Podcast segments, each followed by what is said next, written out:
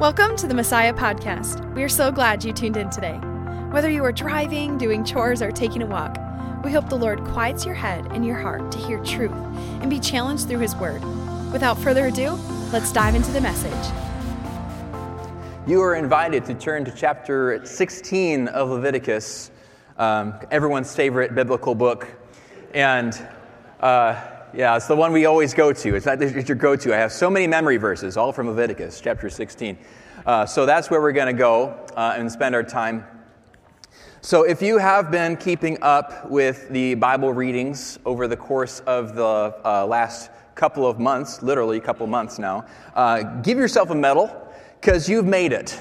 You've made it through most of uh, half of the Torah, okay? So the first five books of Moses, you've made it through Genesis, great stories in Genesis. Exodus, very famous story. Charlton Heston did something with that. And then we had uh, some weird stuff about a tabernacle, and we didn't quite understand that. But now we're, we're almost completely through Leviticus, and we really don't know what's going on, right?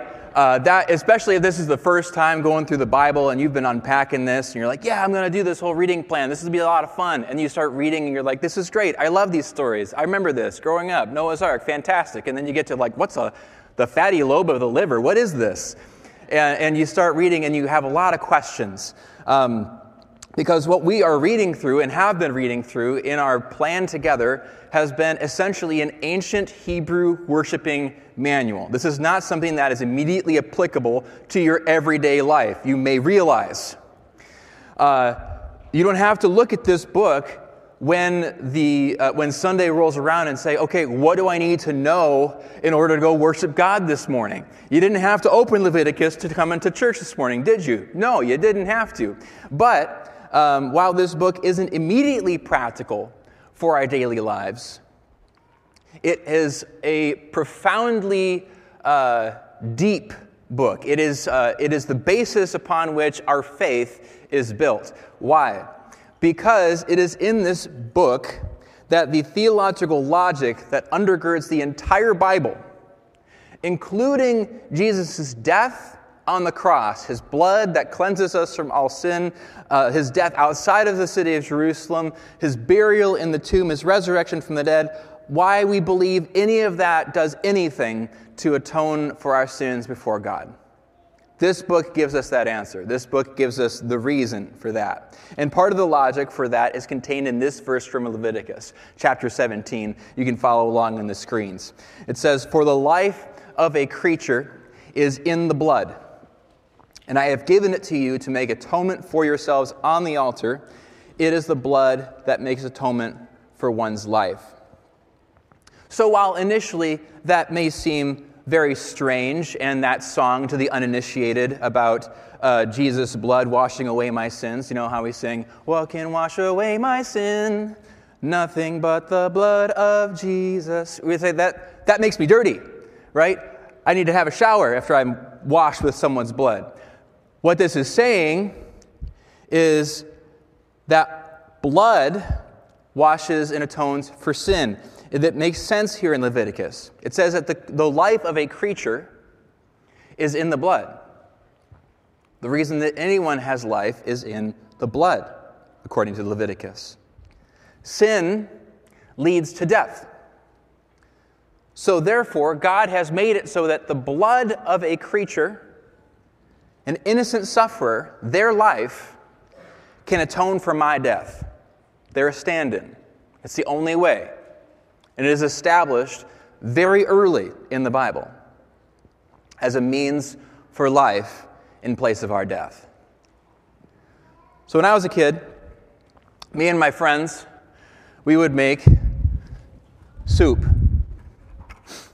in the, in the yard, you know.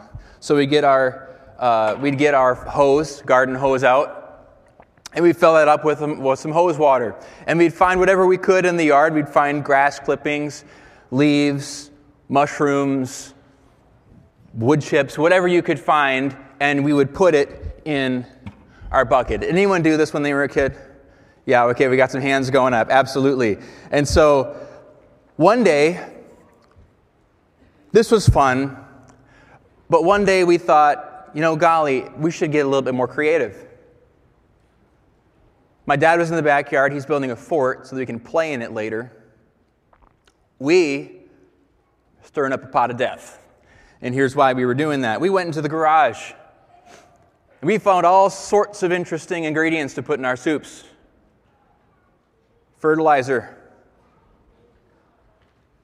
mole poison, mouse poison, gas, anything we could find. We just put it in the bucket. And by the way, kids, if you're listening, please do not do this. Please do not. So as we stirred that soup, it became thicker and blacker and more deadly by the second. And we were proud because this was new. This was interesting. That is until my dad came into the garage. What are you doing? Came his cry of fear. And we had to figure out how do we get rid of the death bucket. And he's the one who ultimately came up with a solution for getting rid of the death bucket me and my friends had made. In the same way, our God has set out the initial pattern and process for how his people are to get rid of their death bucket of sin and pollution. There's all sorts of ways that God prescribes in the introductory chapters of Leviticus how we get rid of our sin, of our uncleanness, of our pollution on a regular basis. But then we get to chapter 16. Leviticus 16 is the center of Leviticus, which is the central book in the whole Torah, all five books of Moses, and it also happens to be the very central chapter in all five books of Moses. And this is not just uh, by theological emphasis, it's literally, if you were to unroll a scroll, this is in the middle. So that means that this chapter is the beating heart of the Old Covenant. This is the beating heart of the Torah. Why is that? This is why. This day, this enactment that is described here is an, is an enactment of God's grace and mercy in the midst of a very sinful people. It is a sort of play that echoes the storyline of many stories that have already been told and gives an answer, a response to the problem that those stories have raised. And it also, this enactment, whispers the story, whispers the name of the one who had come after to fulfill everything that we read here. One who would not just act it out like Aaron the high priest does here, but who would actually live it and be it and do it.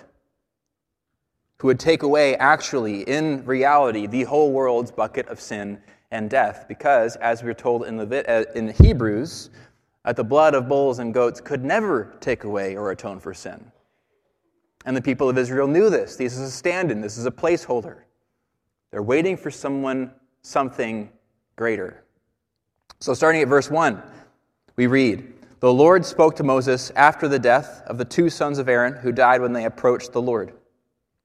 The Lord said to Moses, Tell your brother Aaron that he is not to come whenever he chooses into the most holy place behind the curtain in front of the atonement cover on the ark, or else he will die. For I will appear in the cloud over the atonement cover. So, first, we begin reading this uh, story, this account of how to do the Day of Atonement by being reminded of something that happened in chapter 10 of Leviticus. Aaron's priests, priestly sons, they'd been ordained, they had been in the tabernacle for seven days, and it's just incredible. We've got this uh, group of people of the Levites gathered to do the work of God, to be the stand ins for the people of Israel and represent them to God, and they blow it. They go into the tabernacle and it says they offer unauthorized fire before the, before the presence of God in the most holy place. And fire comes out and consumes them and they die. They do this intentionally, they do this willfully, and it's even alluded to they might have done it drunkenly because it says uh, later, or between chapter 10 and 16 that you shouldn't be drinking any wine when you come in to uh, do the offerings. Uh, so this is a problem. And so now Moses uh, says to Aaron, this is what God is instructing us. He's going to be a bit more explicit about the when and the how and the where a person should go into the most holy place. Not just anybody can go into the most holy place, only the high priest. No priests, no Levites, no Israelite, no Moses. Only the high priest can go into this most holy place. This is the hot spot of God's holy presence. And not even the high priest can go in and whenever he wants. The high priest can only go in once a year, and that only on the Day of Atonement. So we read on, verse 3. This is how Aaron is to enter the most holy place. He must first bring a young bull for a sin offering and a ram for a burnt offering. He is to put on the sacred linen tunic with linen undergarments next to his body. He is to tie the linen sash around him and put on the linen turban. These are sacred garments, so he must bathe himself with water before he puts them on. Now, what's going on here with how he's supposed to dress? As you've read in Exodus, there's a description of how the tabernacle is to be made. There's also a description of how the priests are to be clothed, particularly the high priest. What the high priest would wear was a really beautiful garment. It was radiant. It was woven with gold, so it was heavy.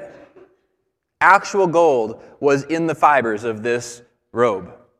He wore a crown of gold. He wore this, uh, this chest piece that had 12 ornate, beautiful stones representing the 12 tribes of Israel. This was an incredible piece of clothing. But then it says, on the Day of Atonement, don't wear that. On the Day of Atonement, you're supposed to put on just some linens. They're sacred, they're set apart, but they're just linens. This is very plain. There's nothing remarkable, remarkably appealing about these particular sets of clothes. Why is he supposed to put on, sort of humble himself in a way to do this? So, like I said, this entire ceremony whispers the name of Jesus. What does it say in Philippians chapter 2? It says, in your relationships with one another, have the same mindset as Christ Jesus, who, being in very nature God, did not consider equality with God something to be used to his own advantage. Rather, he made himself nothing by taking the very nature of a servant, being made in human likeness. See, the high priest was the representative of God to the people and the people to God, and he looked the part. Whenever he was doing his work in the tabernacle, he looked like a god. He looked incredible. But now it says he said you're supposed to take that stuff off. To atone for sin, you've ta- you're taking off your glory and you're putting on something plain. In the same way, what Jesus literally is clothed with divinity.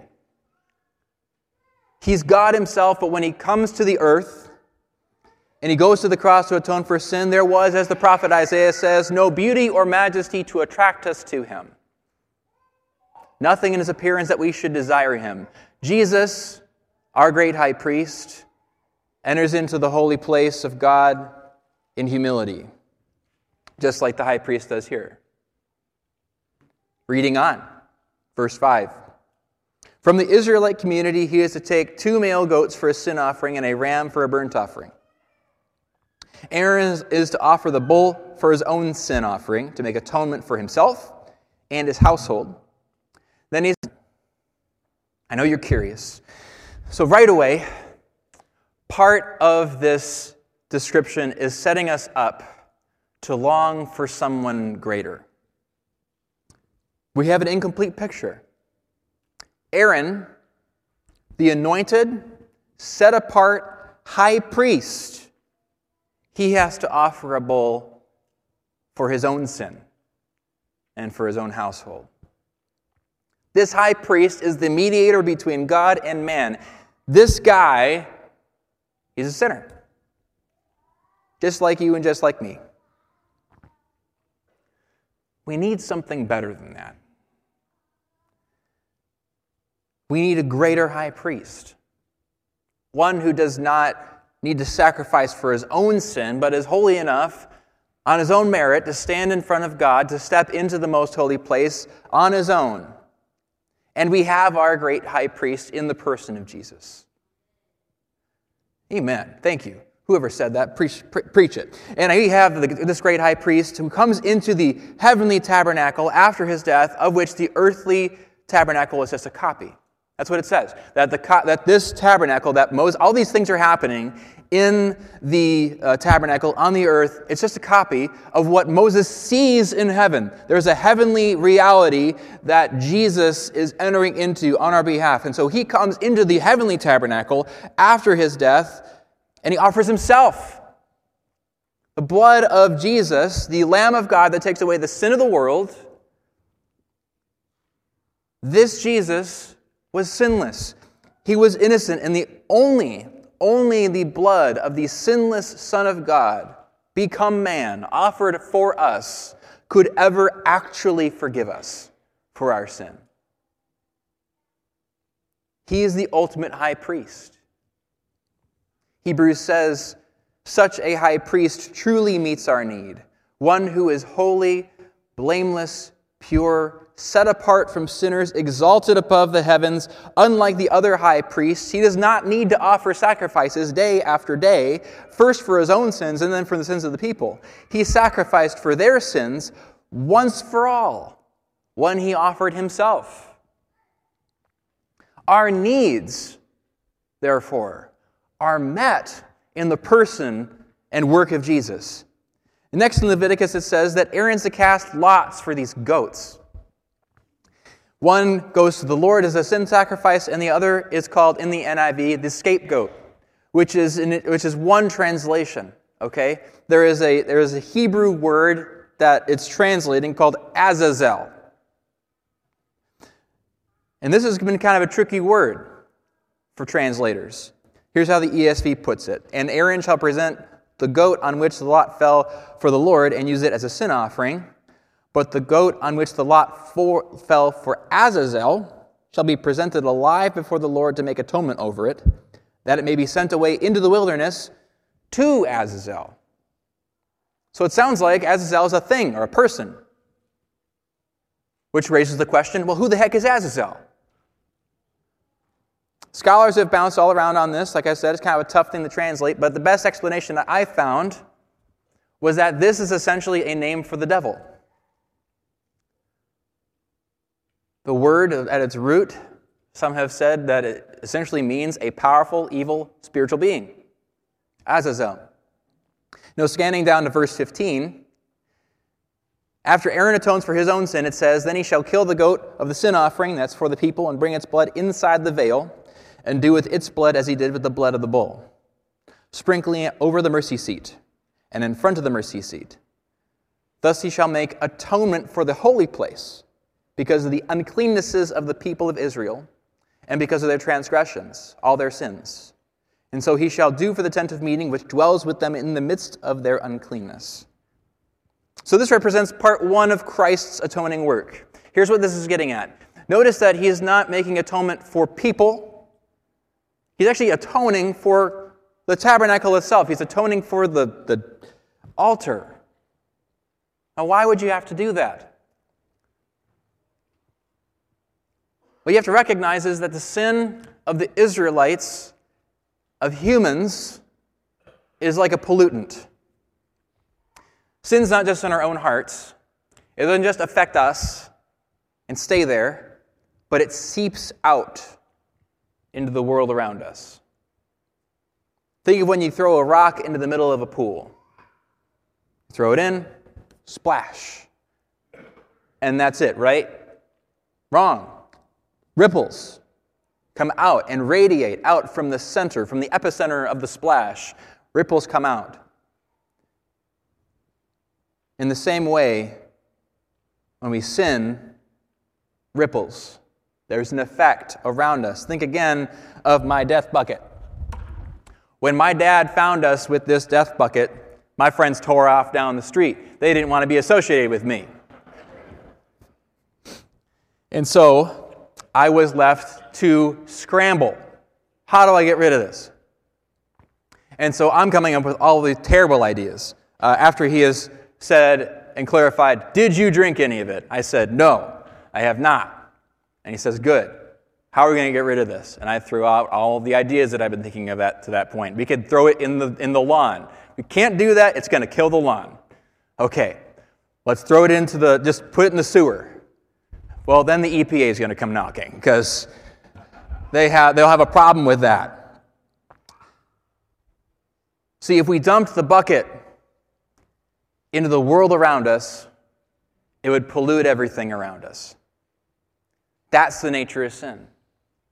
Remember back in the Garden of Eden, Adam and Eve's sin didn't just affect, affect them, it affected entire, the entirety of creation. It, it polluted all of creation with them and thereby introduced death. It was this bucket that spilled its toxins into God's good world and poisoned it. But not only is Leviticus saying that our sin has polluted God's world, it says in Leviticus that our sin pollutes God's space. He wants to be in the midst of a sinful people. When that happens, even God's space can be polluted by our sin. The very venue by which we are made new and recreated and made whole, it's polluted. God and man are not reconciled. We are at odds. We are distant from each other. And so Hebrews says this It was necessary then for the copies of the heavenly things, the tabernacle, the tent, everything that Moses is working in, to be purified with these sacrifices. But the heavenly things, the real, the real stuff, with better sacrifices than these. For Christ did not enter a sanctuary made with human hands that was only a copy of the true one. He entered heaven itself now to appear for us in God's presence. Now, what Hebrews seems to be saying is that just as Aaron cleansed the copy of God's throne room on earth with blood, so also Jesus, once for all, enters into the most holy place in reality after his death, goes into the throne room of God and cleanses it by sprinkling it with his own blood. That's why I think what John is describing in Revelation chapter 5. It says, Then I saw a lamb, looking as if it had been slain, standing at the center of the throne. There he is. It's right there. Jesus himself purifies our stained and poisoned relationship with God with his own blood, and now he pulls us by the hand into God's own presence so that we can be God's children and embrace our true identity.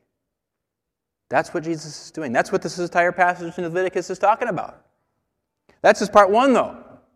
Here's part two. Verse 20 When Aaron had finished making atonement, for the most holy place, a tent of meeting, and the altar, he shall bring forward the live goat, the one for Azazel. He is to lay both hands on the live goat and confess over it all the wickedness and rebellion of the Israelites, all their sin, and put it on the goat's head. He shall send the goat away into the wilderness, into the care of someone appointed for the task. The goat will carry on itself all their sins to a remote place and the man shall release it in the wilderness. Now remember, this is the goat for Azazel, this is the goat for the devil. And if you think about it, this is what's, this is what's going on here.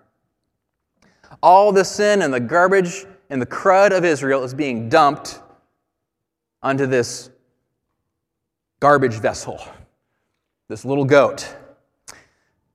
And he's being sent out into the wilderness to who's responsible? Who was responsible for this whole mess in the first place? It was the snake in the garden. So, what, what this is saying is all Israel is sending its sinful, garbage, stinking pollution out to the devil as a little annual present, saying, Here, you can have this back. Isn't that great? Go ahead and take it. We don't like it. We don't want it anymore. So now, this is what's incredible. Instead of being sent away from God's presence, just like it was in the garden. Because remember, God's presence is in the midst of the people in the tabernacle. That was the Garden of Eden. God was in the midst of his people, but he sent them away because they brought sin and death into his world. But instead of them being sent away now, who's sent away? It's the goat. The goat has its sin, the sin and the pollution of the people sent away, and the people get to stay right where they are with God. Now bring it home to Jesus. He is the high priest. He is the sin sacrifice. He is the goat for Azazel. He is all of these things. What does it say that what, what happened after he was baptized in Mark's gospel? It says that once the Spirit sent him out into the wilderness and he was with the wild animals being tempted for 40 days by Satan. Satan, Lucifer, Azazel, the devil by any other name, is out in the wilderness, outside the camp, as it were. And Peter says of Jesus, He himself bore our sins, carried him, carried him out from the people into the wilderness. He died outside the city. Hebrews 13. And so Jesus also suffered outside the city gate to make his people holy through the cleansing of his own blood. Jesus has both purified the effects of your sin and your pollution, and he has taken and removed from you the sin that you have carried. As far as the east is from the west, so far has he removed your transgressions from you. That's what it says in the scriptures, that's what it says in the Psalms. Your sin has been nailed to the cross. It has been put to death. It has been buried in the tomb, and Jesus has dumped it in hell once and for all as a little present for the devil. You can have this back. See, everything in Leviticus, all these sacrifices, this blood and the sprinkling and the goat and the laying on the hand, setting it out in the wilderness, it's all Jesus. Everything is Jesus in this. And that brings us back to the bucket. What ended up happening with this thing? So we drove from the suburbs of Grand Rapids outside the camp. We went to the toxic waste dump of Grand Rapids. That's how we had to get rid of it. And so we're driving there. The contents are sloshing the whole way threatening to burn a hole through the middle of the, just through the hole of the car. And so my dad, he took, takes it out of the car and he sets it down in front of these men who work at the place, explains what his dumb kid did, and got back in the car, and we drove home.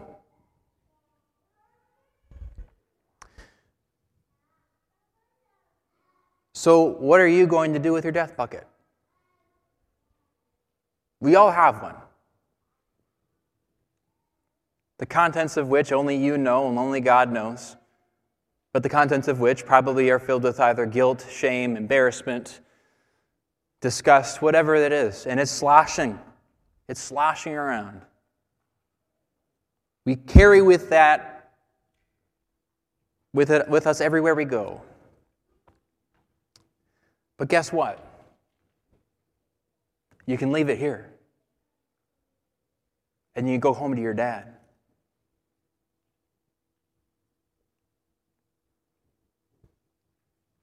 I think so many of us as Christians, we believe that we have Jesus and we can say, I got to forgive me, but I got to really, I got to pull myself up by my own bootstraps. I got to keep it. Now, you've atoned for all the sin I've done before I believed, and now I got to do everything by myself now. That's not how it works. All of your sin has been laid upon Jesus. He has been crucified with it. He himself bore our sins in his body on the tree, and he has buried them in the tomb. They are gone, and you can leave them in the tomb with him. Send them down to, de- down, to the, down to hell itself, to the devil, as a little present. And maybe you don't know Jesus today. Maybe you're like, I, I, you know, it sounds really nice. I would love to be able to just kind of lay all my garbage at the foot of the cross and just leave it here with Jesus, but I just don't know if I believe all this stuff. That's fine. But gosh, there's probably a part of you that says, I really hope that this is true. Give it a go. God, I'm not so sure if you're real, but if you are, take my garbage and make me into a new person. Because when you bring your garbage up here today and you receive something new, you receive the, the body and blood of Jesus given and shed for you, you receive, number one, forgiveness. And number two, you'll be filled with the Holy Spirit.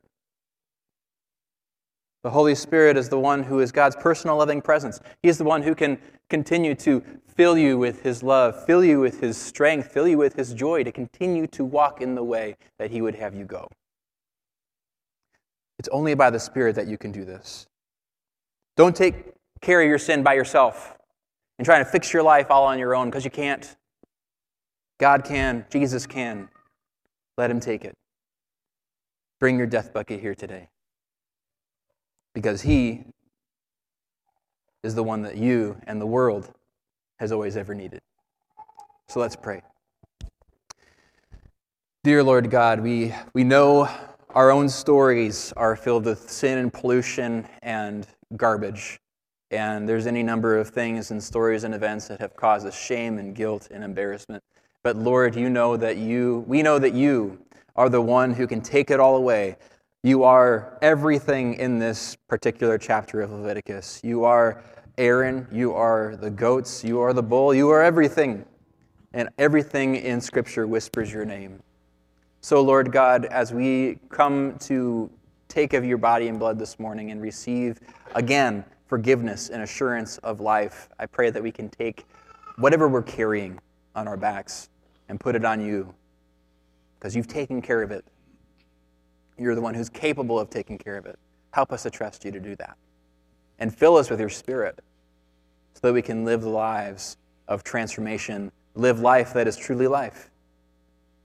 It's in Jesus' name we pray. Amen. Thank you for tuning in today. We hope you are challenged and encouraged to walk in truth in your everyday. Please share with friends and family, and we can't wait to have you next time on the Messiah Podcast.